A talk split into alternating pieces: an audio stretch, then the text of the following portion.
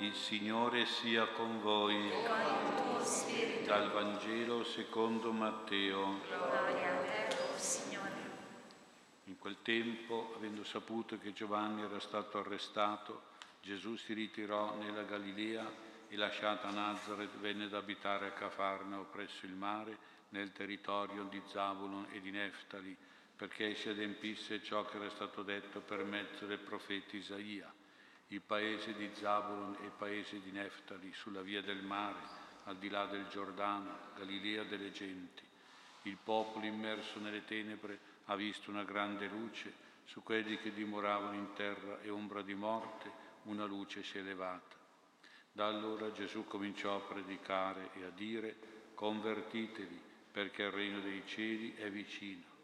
Gesù percorreva tutta la regione della Galilea, insegnando nelle loro sinagoghe e predicando la buona novella del regno e curando ogni sorta di malattie e di infermità nel popolo.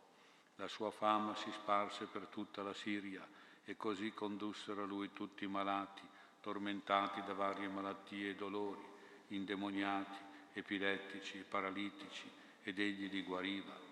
E grandi folle cominciarono a seguirlo dalla Galilea, dalla Decapoli, da Gerusalemme, dalla Giudea e da oltre il Giordano. Parola del Signore. Gloria a te, o Cristo.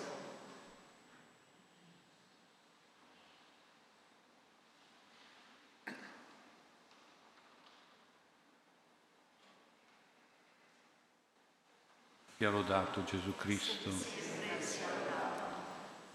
Vangelo di questa sera ci presenta un volto di Gesù che potrebbe essere per noi familiare, un volto particolare, è il volto del Maestro, Divin Maestro.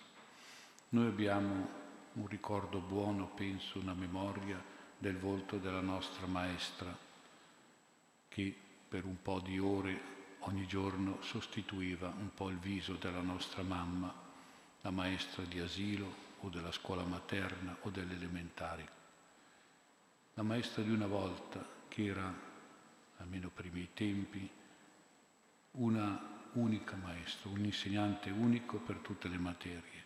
E di solito è questo volto e resta questo volto amato e stimato.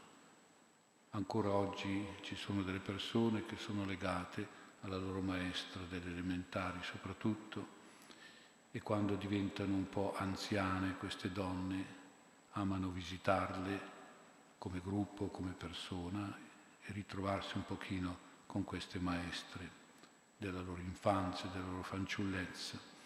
Qual è la caratteristica del volto di una maestra o del maestro, diciamo così? In genere primariamente è un volto e deve essere un volto serio, un volto esigente, un volto severo, sia per la disciplina e la disciplina è fondamentale, anche se oggi la si trascura un po' troppo, è importante che la maestra tenga la disciplina, perché se tiene quella, tiene poi tutto il problema dell'insegnamento in piedi.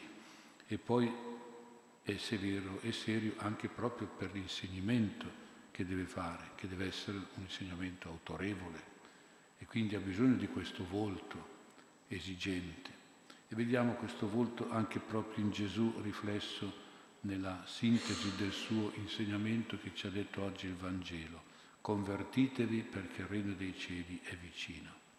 Sarebbe come se la maestra dicesse tornate a studiare perché fino adesso avete fatto i lavativi, non vi siete impegnati, quindi convertitevi, tornate a studiare e studiate seriamente perché dei cieli vicino, come dire, gli esami finali sono vicini, i compiti sono vicini, le interrogazioni sono vicine. Ecco, quindi io penso che una maestra deve dire queste cose a degli alunni che sono un po' pigri, un po' distratti, un po' svogliati, che non vogliono studiare, fare i compiti o prepararsi agli esami, dicendo queste parole che in un certo senso sgridano e rimproverano in un certo senso esortano e sollecitano, il volto della maestra è un volto serio, è un volto severo, un po' anche autorevole e forte.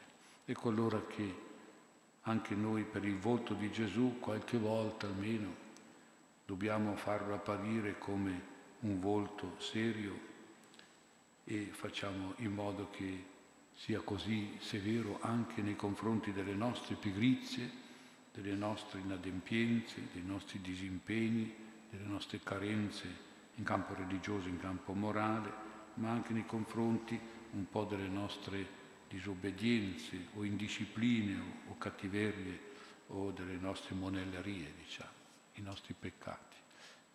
Questo volto ci aiuta a convertirci, come dice Gesù, a tornare sempre dei bravi e dei buoni e veri discepoli, ad essere impegnati come alunni del Signore. Discepolo vuol dire alunno, che mirano a prendere sempre dei buoni giudizi di comportamento e dei bei voti nell'apprendimento scolastico, il nostro libro di scuola è il Vangelo, è la Bibbia.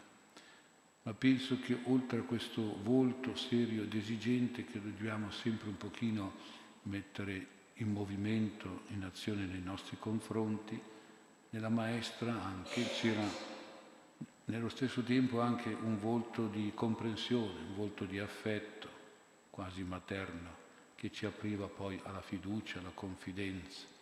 E così alla maestra era facile raccontare le nostre difficoltà e lei raccoglieva le nostre problematiche, capiva le nostre pene, capiva la maestra se stavamo bene o se avevamo dei problemi, delle sofferenze, se eravamo tristi o contenti, sereni o agitati e il suo volto da serio in questi casi si illuminava, si riscaldava si faceva un dolce volto tenero come quello di una mamma, della nostra mamma. Ecco. Era un volto però terapeutico veramente per noi, come quello di Gesù nei confronti dei malati, dei tormentati, degli indemoniati, degli epilettici, dei paralitici, come dice il Vangelo. Ecco, noi abbiamo bisogno non solo del primo volto, quello della serietà e della severità del rimprovero qualche volta, ma abbiamo bisogno anche di questo secondo volto di Gesù che è un volto misericordioso, comprensivo, compassionevole, come dice la liturgia, pietoso, pietà di noi, Kyrie eleis. Questo volto esercita su di noi una terapia, un effetto, un frutto di guarigione e ci porta ad essere più sani, più liberi, più ricolmi di autostima, di positività e di energie buone. Ecco, a conferma di questo volto il Vangelo ci dice due cose su Gesù Maestro, due modi per dire praticamente la stessa cosa, ma i modi sono un po' differenti. Gesù predicava e Gesù insegnava. Ecco, sotto queste due parole ci sono appunto il volto serio e il volto misericordioso. La predica richiama sempre il volto severo ed esigente, in genere si dice che la predicazione è contro le cose cattive, i cattivi comportamenti. Anche noi diciamo che a un figlio che si comporta male gli abbiamo fatto una predica, cioè, ecco perché abbiamo cercato di correggerlo. Ecco, la predica ammonisce, la predica spinge alla correzione, alla conversione nei confronti di, una, di un vizio, di, una, di un cattivo comportamento, di un difetto, di un male. Invece poi c'è l'insegnamento. Ecco. L'insegnamento richiama invece il volto buono, comprensivo e misericordioso che in genere l'insegnamento porta alla buona condotta, stimola la buona condotta, eh, istruisce ad essere buoni, convince a fare del bene, ad essere virtuosi, a comportarsi bene. Ecco dunque, allora nella nostra preghiera o nella nostra relazione con Gesù dobbiamo curare anche questa sua immagine, questo suo volto ce lo dobbiamo immaginare severo e buono nello stesso tempo, a seconda della nostra situazione scolastica, diciamo così, severo se abbiamo bisogno di predica, eh, si ha bisogno di predica perché si è svogliati, negligenti o scansafatiche, se si è un po' indisciplinati, cattivi e ribelli alunni. Buono il volto se abbiamo bisogno semplicemente di un insegnamento che ci fa buoni alunni del Signore, desiderosi di essere apprezzati e promossi nel Vangelo, studiosi, disciplinati, corretti, secondo l'insegnamento biblico, eccetera. Ecco dunque, In entrambi i casi l'effetto è fortemente risanante e fortemente terapeutico. Gesù guarisce con la severità del volto, guarisce i nostri mali, i nostri vizi, i nostri difetti dell'anima e Gesù fortifica con la bontà del suo volto le belle virtù, le belle doti che abbiamo. Ecco quindi il volto del Signore e l'insegnamento del Signore ci porta sia alla guarigione spirituale e corrobera la salute spirituale. In questo Gesù Maestro vediamo anche un'altra cosa, vediamo presenti diciamo quelli che sono gli insegnamenti che stanno alla base della nostra crescita sana ed equilibrata nelle nostre famiglie, cioè ai momenti della nostra infanzia o fanciullezza e c'è l'insegnamento del papà e l'insegnamento della mamma. Anche qui ci sono due tipi di insegnamenti che devono essere paralleli e necessari entrambi. Anzitutto c'è la parola, l'insegnamento del papà, del padre, è e deve essere una parola forte, ferma, a volte anche severa, perché deve stimolare e deve incoraggiare, senza che sia però un insegnamento, una parola negativa, cioè non deve essere un giudizio, una condanna che umilia e che scoraggia. Ecco, questo è importante che ci sia questa severità di insegnamento del, che si riflettono nelle parole del papà, che la sua missione dovrebbe essere questa. Nello stesso tempo c'è la parola della mamma. La parola della mamma è più comprensiva, è un insegnamento più, più tenero, più accogliente.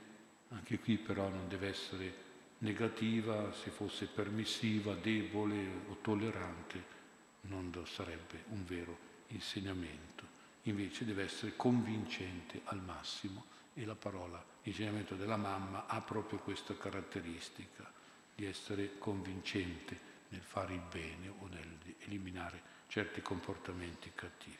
Ecco, vedete che anche nella vita familiare ci sono questi volti diversi e questi insegnamenti diversi che però dopo si riconducono tutte anche al volto e alla parola del Signore. Solo così le parole di Gesù e le nostre parole educatrici con i figli sono luce e sono guarigione. Il nostro volto si deve ben associare alle nostre parole. Se vogliamo che le nostre parole illuminino, se vogliamo che la nostra parola guarisca, allora dobbiamo avere questo duplice giusto volto di Gesù Maestro Divino, serio e buono nello stesso tempo, però in base agli effetti che si vuole avere, che sono sia di correzione sia anche di buona educazione. Preghiamo il Signore che ci dia il suo volto e le sue parole per il bene nostro e per il bene del nostro prossimo.